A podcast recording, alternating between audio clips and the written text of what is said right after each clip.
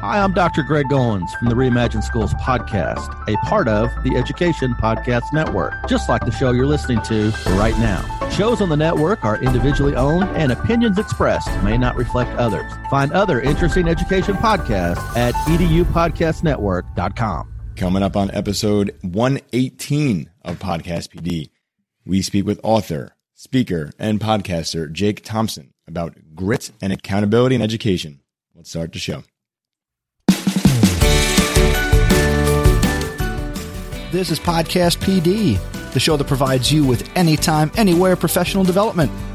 Our conversations and guests will provide you with the learning you might get in a faculty meeting or on a PD day. Except you're going to have more fun with AJ Bianco and me, Chris Nesi. Let's start the show.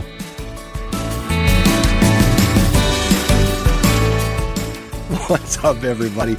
This is episode 118. I, I thought AJ was going to pick up the slack because I'm a little under the weather here in episode 118, but uh, he's going to make me do my thing. So, my name is Chris Nesi at Mr. Nesi on Twitter, and I'm joined as always by my podcast PD compadre, Albert Jacob Bianco.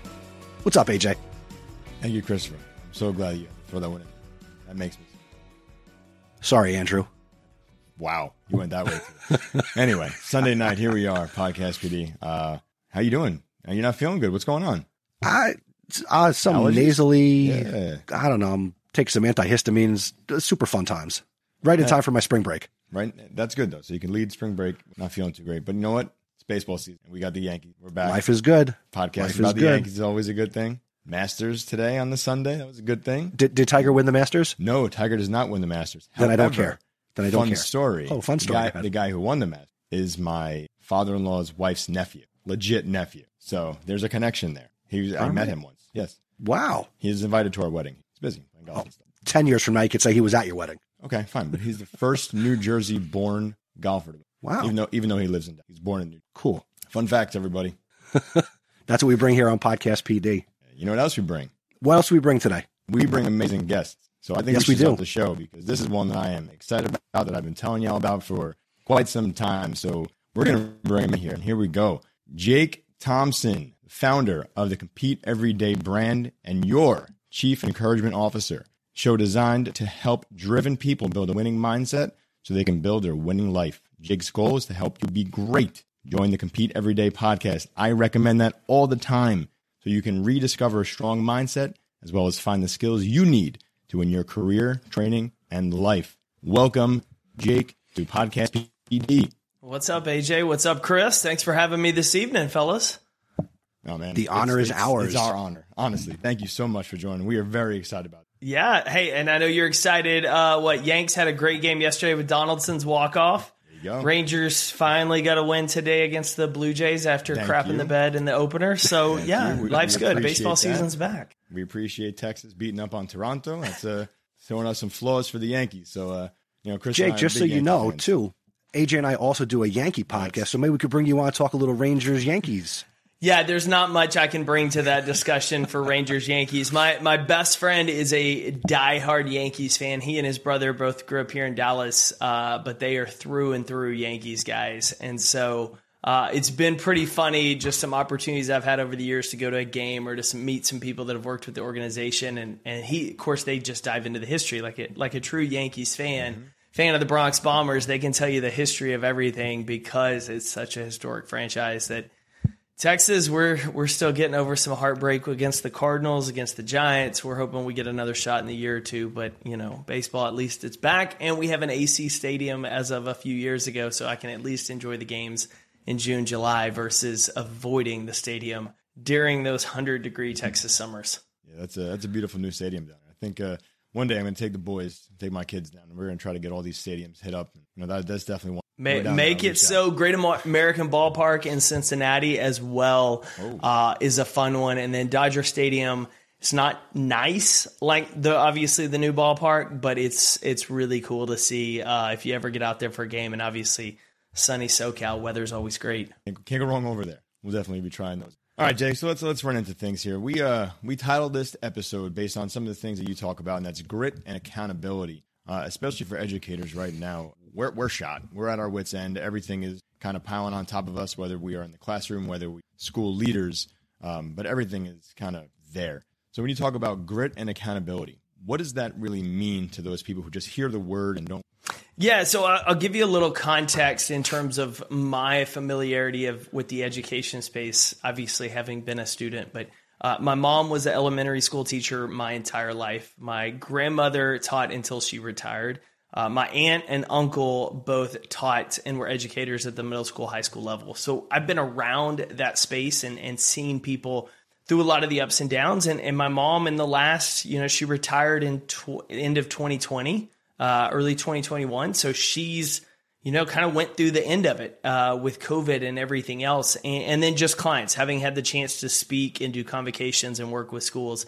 I know y'all have had just a roller coaster few years. Uh, you know, the entire world has, but even more so because of just the expectations that really haven't shied away for teachers of trying to teach lear, learn from home and students being virtual in a lot of senses trying to manage you know how do you keep the kids engaged as well as just caring for their well-being because we know so many of the students suffered not being able to come to school where they had meals where they had a little more safety where there was just a number of things and I know teachers have continued to just carry that from a mental perspective and, and just wait because you you all care so much about not only the students you have, but how can you help them take the next step, see their potential, see what, what could be, and not necessarily accept what's always been for them. So, man, my heart goes out to y'all so incredibly much. But at the same time, I'm inspired by what I've seen. And when I think grit and accountability, I kind of look at them separately. Grit is an internal decision that we make it is fostered by our choices on a daily basis, where we focus. And, and there's some things that we can absolutely do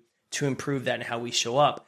Accountability is where the community comes in, where our principals come in, where our staff meetings come in, where we're working with each other to help each other. And so if we, we break it apart, we talk grit. Really became a, a famous for mainstream with Angela Duckworth's book, uh, Grit, or all around passion and perseverance for a long term goal how do you essentially have a goal, stick with it, and get after it for the long game when most people tend to fall off? And when I think about grit, I, really tend to break it down into four key areas. And, and the way I try to remember it is grateful, reps, inspire, tenacity. So grateful, reps, inspire, tenacity, because that is how I feel grit really is and how we build it. We maintain from a, a grateful standpoint. How are we mindful? Which means we're locked into today. One of the best ways we build grit is by focusing on today because with any goal, we lose motivation when we focus on what someone else is doing, when we focus on how far we have. You know, when the school year starts, if you're already thinking about getting out in May, you're going to have trouble in September, October, November because it's so far away. And we do that with any of our goals. Day one, if we start looking at the finish line, we check out. So, one way we build our grit is by being mindful in the present and then being grateful for the chance to take those steps every day. Reps, we know reps. We talk reps, all about getting those repetitions. Malcolm Gladwell talked about the idea of being an expert with this 10,000 hour rule. There's really not science that shows it's 10,000 hours. It's about how many intentional repetitions and practices can you get with that skill.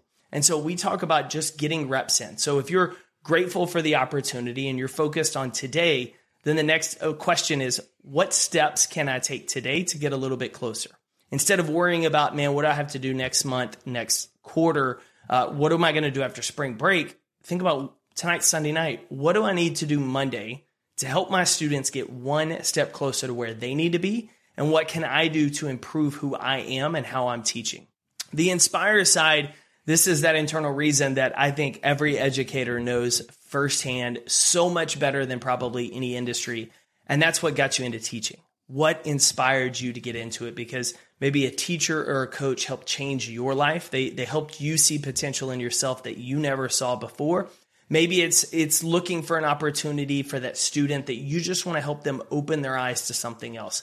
That inspiration is that thing we always go back to on those days that we question if we have what it takes, whether we, we don't know if the words we're saying are getting through to students, whether we're struggling of connecting with parents going back to that inspiration piece is what keeps us showing up. And as Angela Duckworth would say, it's that passion piece with the perseverance. And then lastly, tenacity. Tenacity is the one that just pure stubbornness. Will you keep showing up on the days you feel like teaching and the days you don't? And so those grit side, those are the choices we have to make. Will I show up today with an attitude of gratitude? Am I going to look at the opportunities I have or am I going to be frustrated by what's outside of my control? Am I going to look for the repetitions of what I can do to improve my students, improve myself?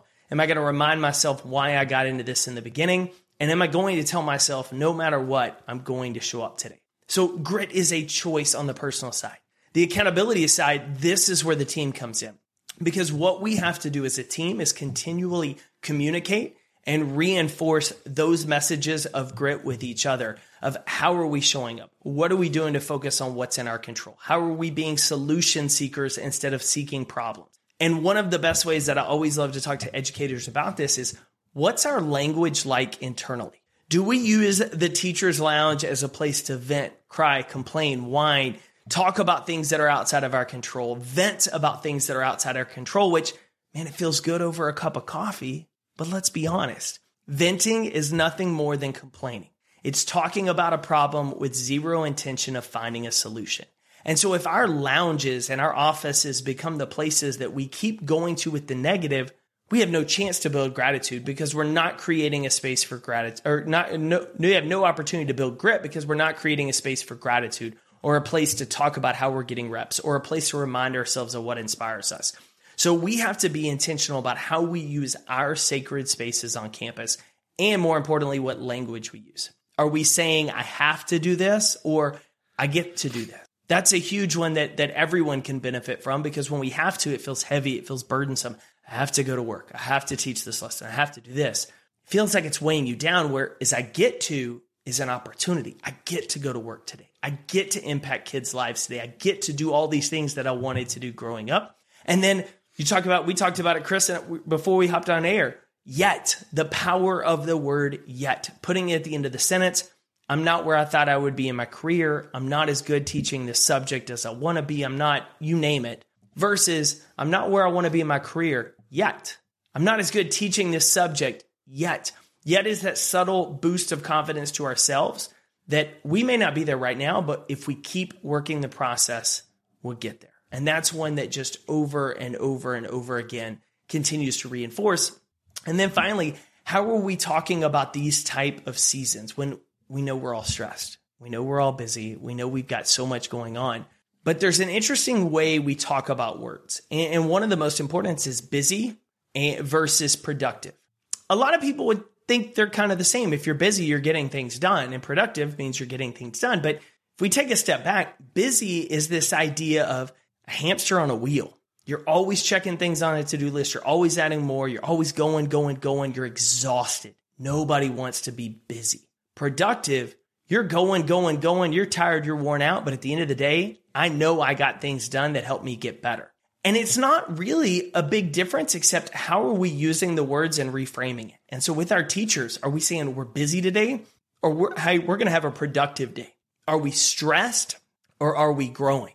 Both require discomfort both, you know, sometimes painful situations. They can last a little longer than we want, but stress is overwhelming. It's negative. It weighs us down. Growth, it's like breaking through the soil as a plant. It's uncomfortable. You got to push your way through, but I know I'm getting better. And so that's where that big accountability piece comes in is how are we internally taking it upon ourselves to talk about these things, to change our language, to reinforce and encourage grit so that we keep showing up every day because at the end of the day, education, it's not about us. It's about the kids we're trying to impact and the futures they can go create.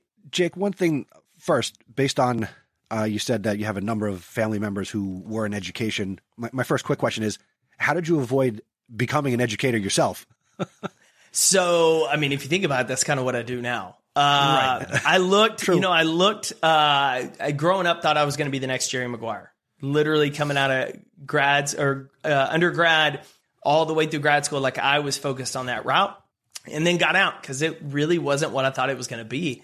And I looked at coaching. I looked at high school coaching. I looked at getting into the classroom. I spent some time substitute teaching uh, while I was doing grad school as well. And so I got a little bit of a feel for it, uh, but ultimately wasn't what I wanted um, for a number of reasons, just for me. And what really lights me up was not being in that one location every day, that classroom the opportunity to impact was, but the setting wasn't. And so that ultimately, funny enough, is kind of where it's led me now as, as coach and speaker and writer is how can I teach and help others without having that single classroom? I mean, I, classroom for me is kind of the internet now. Uh, so I look at it very differently. But yeah, I, my mother laughed that growing up, our like small Texas Baptist church that I went to growing up, the preacher was always like, "Oh, you're going to be a pastor one day." And I always laughed and was like, "You have no idea what I'm doing on the weekends. I'm definitely not going to be a pastor." And now, flash forward 20 something years, I'm teaching and also speaking on stages. Um, and so I think coming from the education background in my family really helped me because more than anything, it taught me at a young age to love learning and to be curious and to figure it out. And even though I kind of got away from it in my 20s, and like a lot of us in our 20s, we think we know it all, it was kind of getting back into that mindset of always being the student. How can I learn? And then how can I share that? That really has influenced how my career's gone since. Go ahead, AJ. No, I'm, I'm just, I'm kind of fascinated by that. Yes, you are a teacher. I don't think about it like the way you just put it down, but it's absolutely correct. Like, you know, you got the podcast, you got the brand, you got all those things. You're giving people this this mentality really pushes them to do more. It's the same thing we do in our schools. We push our kids to do more. And a lot of the things that you hit on with grit and our why, you know, I haven't really translated that the assistant principal to my staff. You know, I try to put those things in there every now and then, but like I get I get a little nervous with the whole idea like toxic. But I use those things with students and I tell them I'm like like hey, you know, every day I'm at the at the door. Good morning. How are you doing today? I'm so tired. I didn't want to get out of bed. Well, you're here and we're, and we're to do the right thing today, right? We're to we're to start our day the right way oh, I didn't want to be here. I had to get out of bed. You know, so I'm, I'm trying to change their wording as they come to me at the door every day. But, you know, when we think about adults, if we're teaching adults, because Chris and I, this is about professional development, how do we push adults to that mindset? I know it's, it's like convincing, it's brainwashing in a way, but, you know, how do we get adults to that? I can just kind of poke at them and say, hey, I told you yesterday, it's about you know, the outlook of the day, not just our break is 10 days away. Yeah, no, you know, there's a, there's a couple things. So one, I am 100% in the camp with you. I hate toxic positivity. I hate this idea of think positive and everything is going to work out because it's not. Thinking positive while the house is on fire is a recipe to burn alive. Thinking productively and optimistically, that's grounded in realism. It says, okay, the house is on fire. What's the most productive thing I can do right now? Get out. And so we've got to shift our mindset from kind of the negative into the productive. And the interesting thing is, science shows negative thinking will absolutely hurt our opportunities, how we show up, how we work. Toxic positivity does the same thing in the long. It's the productive thinking because it's what's in my control, what's the situation, and how am I going to adjust. And so it's really reframing one, how we talk about, it, shifting our mindset into productive thinking. The way with adults though is is pretty simple from a it's got to start at the top. It has to start principal, vice principal, it's got to start at the board. Because here's the deal, you're every day trying to create a culture for your students, but more importantly, a culture for your teachers. And every great culture has a few keys. One of which, what are our values and what are our standards? Not only what are our values and our standards, because we probably got them on the wall, we have them in code of conduct books, we have them everywhere. Do we all understand what these words mean. And the reason I say that is because normally when I go speak to a room and, I'm doing leadership development, I'll ask them, let's talk about a word like discipline. And I'll ask what the definition is, and I'll get five or six definitions of it. Sometimes people actually even tell me the definition of obedience instead of discipline. And obedience is doing what you're told, what you're supposed to. Discipline is really self control. It's understanding and doing the decisions regardless of who else sees it, who else knows it? You're doing what is going to help you or what puts you in the best position. And so that kind of self control versus obedience is big because with one word, when we see discipline on a wall, some people are thinking, do what I'm told. Some people are doing control myself. Some people are thinking, do what's right regardless of who's watching. So even as educators, we all have different ideas of different words. So we have to first get everybody on the same page with what these words and values are. And then we constantly have to be communicating it can be something as simple as having a quarter jar in the teacher's lounge. And if we catch you saying busy, you drop a quarter in. We're productive today. And and and I say that because quarter, it's easy. It's not a big deal, but it's like crap.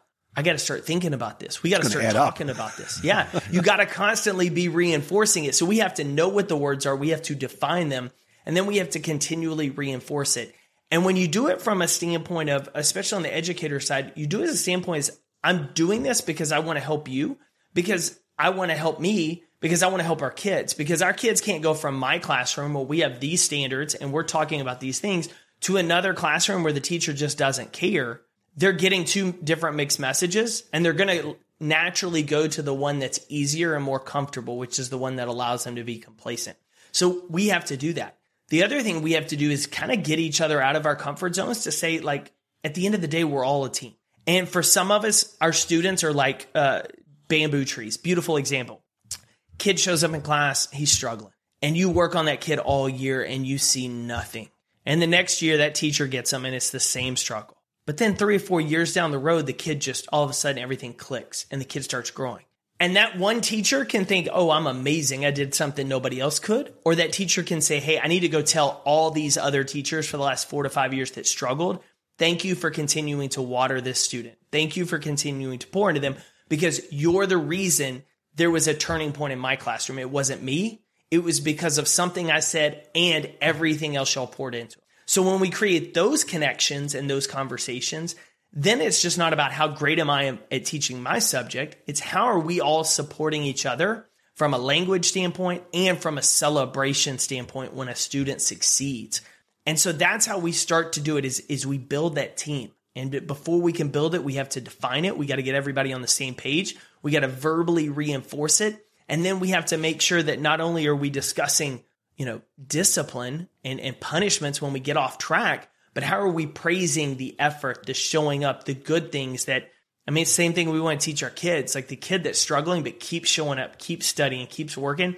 You want to keep praising their work ethic because they're going to start to associate praise. And it's a good thing if you continue to be consistent and work hard, which, regardless of how they end up, what their final GPA is in high school, if that sticks, they're going to be set up for the rest of their lives, which is the goal at the end of the day. That help answer your question a little bit, AJ? Oh, absolutely. Absolutely. I just, I, I'm, I'm watching Chris. I'm trying to see what his face is. He, he's about to go on some tangent. I know him. So I was going to let him kind of jump in there. But Jake, that was, that was absolutely uh, something that, that, that I've been thinking about because you, you just hit on like my goals for the next school year and beyond with classrooms and working together as a team and having not different classrooms where kids have to kind of I don't know code switch I guess is, is a way to look at it. but, but yeah like we all have to fit in the same in the same mold have the same expectations understand our all, all of our whys why are we in school and what are what are our kids supposed to do but, but yeah you're you're definitely you're hitting on some things there. I'm gonna let, I'm gonna let Chris jump I see his I see the wheels move it's not a tangent uh, but Jake the, the things that you're talking about I I see I reflect on myself and I'm guilty of both ways of looking at this. I at times am the teacher who I know I can go into the faculty room and I can sit with my my colleagues and and we can bitch and moan and complain. And you know, we have our peanut butter filled pretzels, we we vent some stuff out and you know, we move on. But we also at the same time will spend another 20 25 minutes talking about all right, what are you doing in your class? What are these projects you're designing? And we're actually collaborating and we're trying to do the right thing. So I don't think you said that to make people like me feel bad, but what practical advice do you have for, or, or what is the role of venting, or like how can you do that in a positive way that's not toxic and it's not going to hold educators back, I guess? What are you doing to find a solution for the situation, and how are you responding with what's in your control? And I say that because that's the exact question you would ask the person venting. I'm not saying this to diminish you. I, I yeah. absolutely, I have empathy of what you're going through.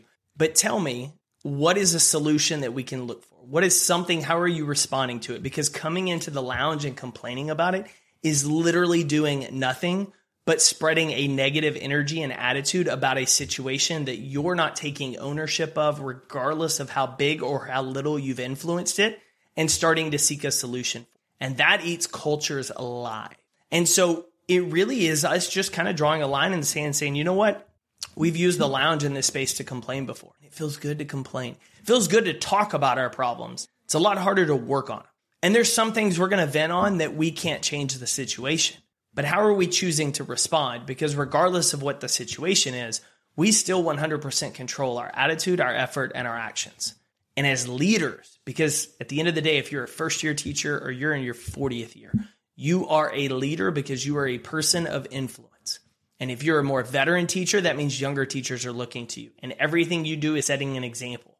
Think about a first year student or first year teacher. They walk in the lounge and all they do, ooh, this is a place we get to come in and vent, bitch, and complain and talk all bad about the students. I love it. This is great.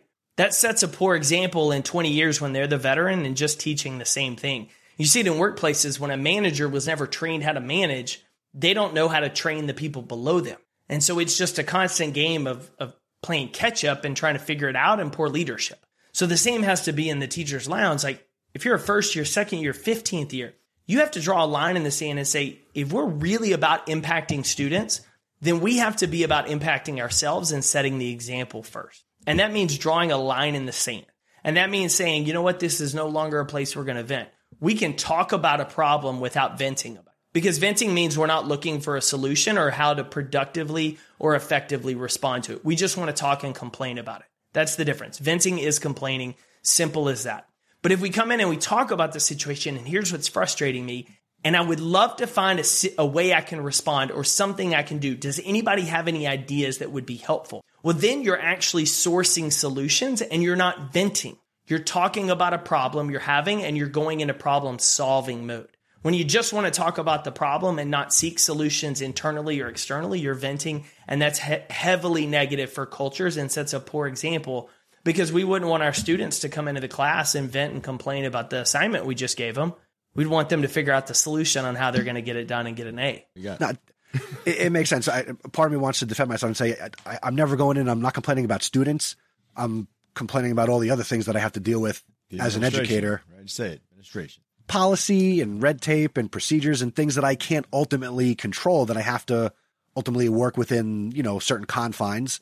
And uh, I mean, as I become a more veteran teacher, I am more uh, em- empowered to go and have those challenging conversations with a vice principal or a supervisor to, you know, state my point of view and ask more questions than I would as a as a novice educator. Um, so yeah, I don't think I'm all bad. and, and I don't think it's a, a good or a bad. It's a how can we be more positive and productive in our influence instead of in negative opportunities. And that's the one thing about not only education, but everything we're all going to have facets of our job that we do not control, that we cannot change, that we have to deal with other people's constraints. We can respond effectively with our effort, our attitude, and our actions, or we can respond negative. And that's always our choice.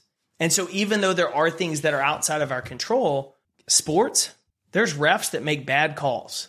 And you can lose your cool and you can complain. Maybe you get a technical, maybe you get thrown out of the game. Maybe it feels good to scream and cuss at the ref but they don't change the call. So if you're focused on the ref and the blown call they just made, you lose your ability to make the next play when the game is back on as effective as you could been because your focus is in the past. It's on what's outside of your control. The key to life is learning what's outside of our control and what's inside of our control and putting all of our effort into what's in our control and how we respond to what's outside of it. I think you said something there that that really is important. I don't know if anybody else caught it, but you said when you respond, you can respond effectively or respond negative. I like you didn't say respond positive because that's what we were just talking about. Effectively yep. is much different. It goes back to that solution. It goes back to problem solving. So I, I appreciate it. Like, as somebody who listens to your podcast every, literally every single day, um, I, I, I like the message of, you know, this is on you. You can be better. You can improve. Here's how you do it. And it's not just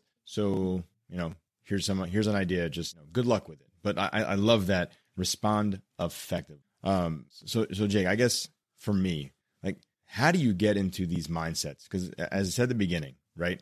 Obviously, you've trained yourself, you've gone through that, you've spoken to mentors and coaches. Um, but you know, for educators who are just shot, ready to mail it in, still only April. There's still so much time left. For for us, we're going until June, late June, and other schools are you know, finishing up. But that mindset, how do we get into that mindset where we can be effective and not just going. Yeah, uh, reps. So the the grit sign, grateful reps inspired tenacity. So it, you're not going to be able to flip a switch Monday morning and suddenly be ready to rock and roll. But but it comes down to how are you asking yourself questions. So when you wake up Monday morning, taking five minutes before you go out the door, maybe when you have a cup of coffee or something, what's in my control and what is my focus for today? The more we can focus in on today what we need to do today, how we can make an impact today. And, and the less we worry about May, much less June, the more effective we are. Because the past, we can't change the last six months or six years. The future, we can influence, but we only influence by doing what we can do today, which is the only day we control. So the most important thing is every day setting the intention on what can I do today. The second is when things derail you throughout the day, which they naturally will. You'll get caught up in a conversation in the lounge. You'll have a student talk back to you. You'll get handed something by administration that you don't want to deal with. You have to take a breath and then ask yourself this question What's important now? When? What's important now? Because what you, what that does is pull our focus off of what we just heard, what frustrates us, what's outside of our control, and says, okay, what's important now, which is what's in my control and how am I going to respond? And that's really where we start to get in that mindset. And so for me, it's just the natural rep of putting in that time when I feel myself getting flustered, when I feel something's not going according to plan, when I'm getting messed up. What's important now? Okay, what's my attitude? What's my effort? And what actions can I take? And then most of all, what am I going to focus on? Because focus is kind of that fourth controllable that we can control what we choose to focus on. I know I told the story, you've heard it, I've talked about on the podcast. Chris, for you, when, when COVID hit, y'all's world changed. My world as a speaker 1000% changed because all of my gigs disappeared like that. And so I had a frustrating day. I was mad. I was angry. I was upset. I was no idea what was going on. And oh, the one thing I remember is I took out a sticky note and I wrote down what's still in my control and then what can I still do? Put the sticky note right on my computer screen. I went downstairs. My wife had gotten home from work. I think we had a couple of drinks and sat and watched a movie that night. And I was in a crap mood that night. But the next morning, I woke up, I went upstairs and said, Cool, what's in my control? How am I going to respond? What am I going to do in my business? I have no idea if this two weeks to flatten the curve is going to take two years or what, but what can I still do? And I started looking at it. I made changes in my business and I started reaching out to people and I started creating different content. I couldn't change the situation. I couldn't change what happened to me. I couldn't change the negative outcome. I could change how I responded. And in the biggest turn in life that we've seen really over the last few years is we can be a victim to what happens to us outside of our control, or we can choose to be a victor by responding effectively with what's in our control. And at the end of the day, every single day, if we wake up with the intention that I'm going to be the victor, I'm not going to be a victim to the circumstances. I'm still going to respond to the best of my ability as productively and as effectively as possible. And when I get myself off track during the day, I'm going to remind myself, what does it take to win right now? What's important now? That's my next move. I focus on the next step. And we do that day after day. You get pretty good at it. I don't know what day it is, but it's kind of like Simon Sinek says going to the gym one day, you can work out for 20 minutes, you can work out for eight hours. You're not going to notice a change the next day. But you keep going to the gym every day for about 20 minutes. And at some point, could be four months, could be a year, you notice a very dramatic difference because eventually all those little reps you put in started stacking up to create really big results. And I love to say it's the can't see choices we make when we're frustrated, when things are put on our plate that we don't like, when our situation is not the way we want it. Those can't see choices in how we respond create the can't miss results we have over time.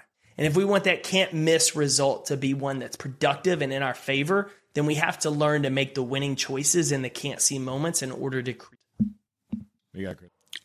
You got I'm just listening. I'm learning. I'm taking yeah, it all in. Exactly. Exactly. I got my notes. Um, uh, Jake, that's this is this is so much. You know, one thing you kind of hit on it, and I don't, I don't, I don't need you to get too personal. We talk about COVID, right? And this whole thing for us, when we talk about it, we look at it as educators, and we're like, this is the perfect opportunity rebrand educate rebrand what's going on around us. You know as somebody who's more independent were you able to kind of rebrand you and what you bring to the table? Like you ask yourself what's in your control? Is your control now i have a new message i can go out there and, and make some significant change? Or you just kind of like i'm going to go with what, what i know?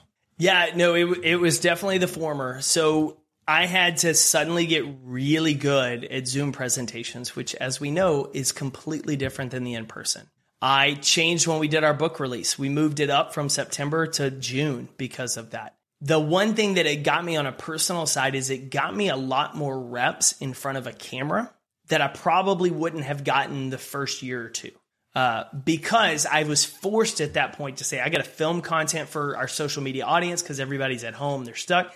I know that some of my clients are going to want virtual. So how do I make it engaging? Because I'm used to having the cheat code of being in person and I can look you in the eye and connect with you. And then more importantly is how do I get better at what I'm communicating? And that was just every rep, watching it, evaluating it, tweaking it. And so the last two years have been for me kind of a, a grad school masterclass on how to tighten your content, how to get better at teaching it. And now at a standpoint of creating more visual models like teachers use all the time to really replicate and, and teach some of these concepts. So for me, that was kind of the response. I really changed how we worked. I started creating virtual programs. We started creating additional products and resources because it was just the reminder of, for me, like I was all in on trying to speak instead of what I need to be doing, which I do now, is how do I coach and help you find solutions? I can do it on a stage, or I can do it one on one or in a small group. But at the end of the day, I just help people build grit, improve their habits and focus, and build a stronger mindset. Whatever that looks like, apparel, podcast, you name it, we're going to just create stuff that fits that. And so it forced you to adapt. So, in the same sense for you, it's an incredible opportunity. But do you look at, oh, if I have to do another online class, it sucks. I don't want to do it. Or how can I make this one a little more engaging than the last one? What did I do really well last class and where did it kind of suck for me? Personally, where did it drain me and where did I feel like I lost the kids? Okay, how can I try something different this time and look at it? And that really gets us into that teacher mentality of science. It's like a science teacher. In science, you have a hypothesis and you test it. It works or it doesn't. If it doesn't work, you don't beat yourself up. You don't say, I suck. I'm a terrible teacher. I'm a horrible coach. I, I, you just say, okay, that idea didn't work. What's the next hypothesis? Well, I'm going to adjust something. I'm going to try it a little bit different. Do it again. And that's really how a life should be looked at. Instead of I'm a winner, I'm amazing, I'm the best teacher in the world, to I'm a failure, I'm never going to get it, I don't get technology, I can't stand this, da da da. So what's a science experiment? How do I get a little bit better?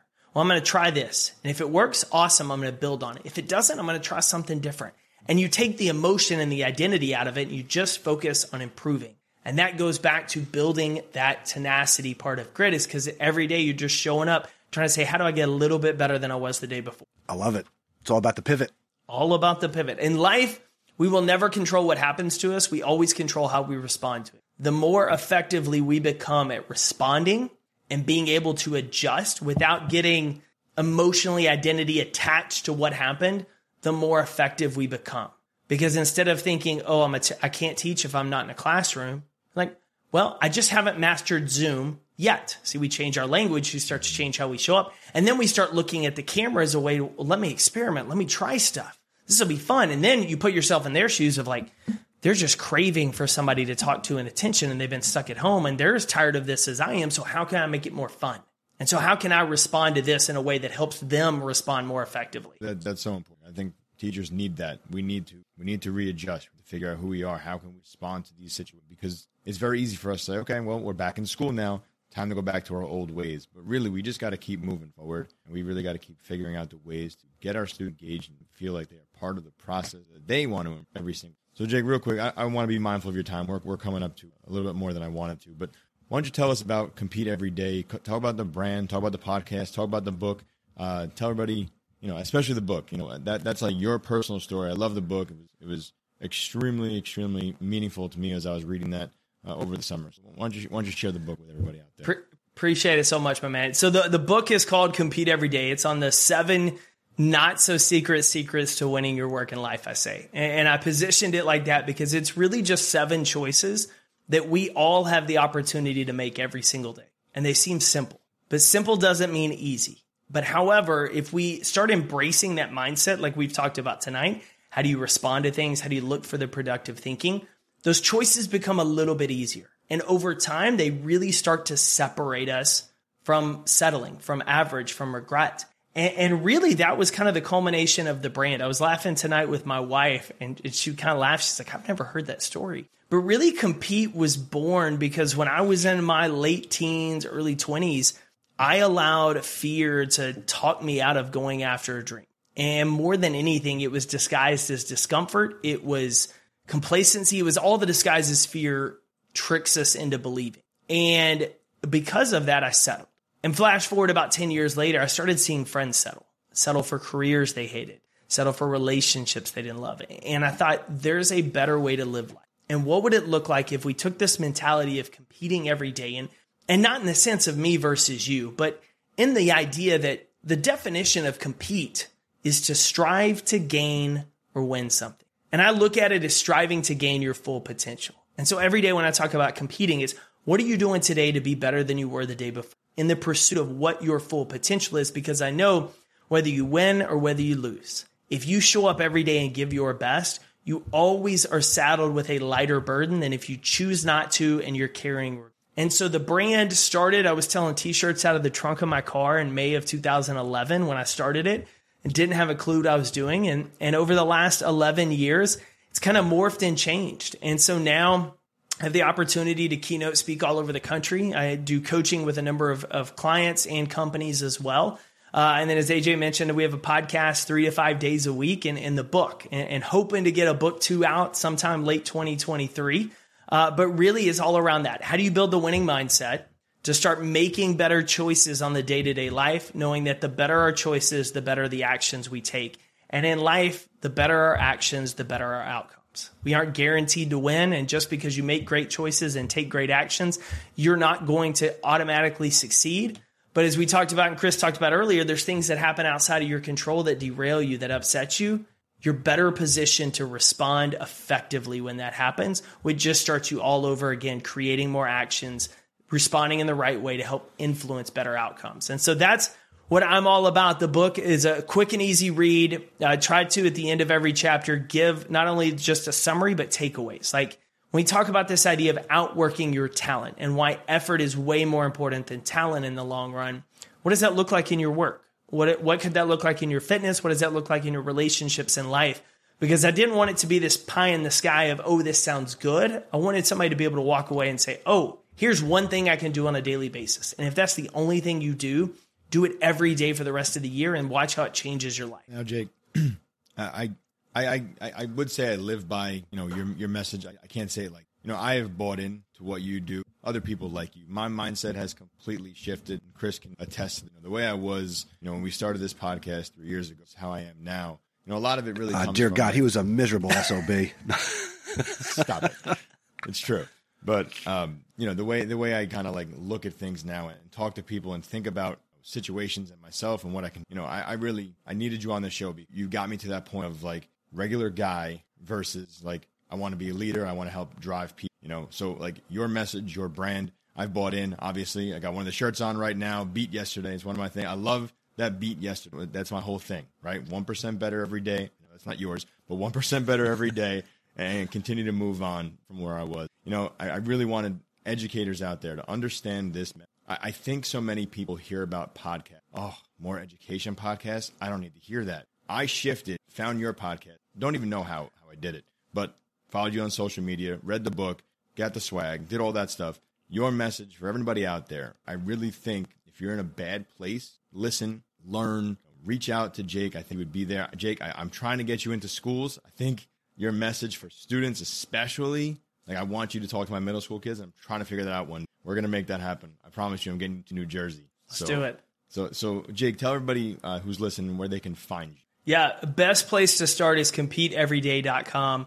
Uh, you'll find everything on there. Uh, me personally, I'm most active on Instagram at Jake Thompson Speaks um, or on LinkedIn. And so if you're listening tonight uh, or today, whenever this is airing, and, and want to have some questions on stuff we talked about around grit, around responding, shoot me a DM. Would love to continue the conversation, see how I can add value to help you on where you are on this journey because the work y'all are doing to impact students is so incredibly important. And more than anything, the last few years, like kids are hurting mentally, they are isolated, they are struggling, and a lot of them have lost perhaps that belief in themselves of, of what's possible just because of maybe the roller coaster they've been through. So the work you're doing is so important to help just open up their minds. And the best way we do that is by opening up our own mind and setting the example first and then speaking that life into them. Jake, thank you. And my, my last question is a question yeah. we typically ask all our guests, but I'm going to tweak it a little differently for you. And I just want to know how do you learn? Where are you learning? Where are you going to continue to grow in what you do? Yeah, so uh, multiple spots. So behind me, you can see my bookshelves. Uh, I'm always reading 10 minutes every day at least. I'm reading a book. Um, I listen to a number of podcasts. Um, I just got a mental performance mastery certification from Brian Cain. Um, I attend one to two conferences a year that I'm not speaking at, um, either to see friends speak, to learn, to sit, to network, uh, to open my eyes on that. Um, and then I have a coach. I have two coaches right now uh, that I hire and work with, depending on kind of what my focus is. And so for me, that's where I try to go everywhere. I try to learn. I'm trying to read every day. I'm listening to something every day. Writing for me, um, as you know, the the more we have to teach something, the better we learn it. And so teaching every day is a huge p- component of my learning. But then just finding people and situations that I need to get around on a consistent basis and being intentional that, man, yeah, I will, I'll trade a Thursday to Saturday that, man, might be fun to go to a beach. But if I can do this Thursday to Saturday, go to this event, learn something, apply that something, what would it do to change my career my life or the relationships I have? And so those are the opportunities I consistently look for. And so if you're listening, like regardless of your budget, podcasts are free. My book's like 15 bucks. Most books on this shelf are anywhere from 10 to 20 bucks. Do that for free. You can save up and go to an event. If you get a chance to go to an educator's event, don't just go to drink and have fun and get away from the classroom for a few days. Ask questions, network with people, get to know folks that have been in your shoes that are 10, 20 years ahead, and then look for the people that are just starting out that you can reach back to and help as well.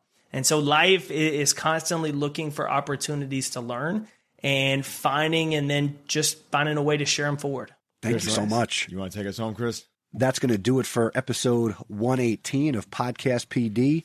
You're going to want to go to competeeveryday.com or you're going to want to connect with Jake Thompson. Again, connect with him on social media, pick up the swag, read his book, ask him questions. And uh, thank you, Jake, for being with us. And thank you for listening. We'll see you on the next episode. Wave goodbye, everybody.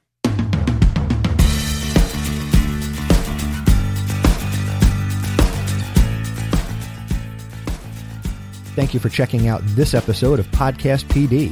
For links to everything that we discussed in this episode, you can visit the show notes at our website, podcastpd.com. To connect with the show on social media, we are at podcastpd on Instagram and Twitter, and we share using the hashtag podcastpd. To connect with AJ and myself, we are on Twitter at Mr. Nessie and at AJ Bianco. We would love to hear from you, so please go to podcastpd.com slash feedback and send us an email, send us a voice message, whatever you need to do. Also, if you enjoyed this podcast, make sure you share it with somebody that you think would get value from it. Word of mouth is the best way to share a podcast you enjoy, and we hope you enjoyed Podcast PD. We appreciate you listening, we appreciate your sharing, and we love creating this podcast for you. We'll see you in the next episode. Take care.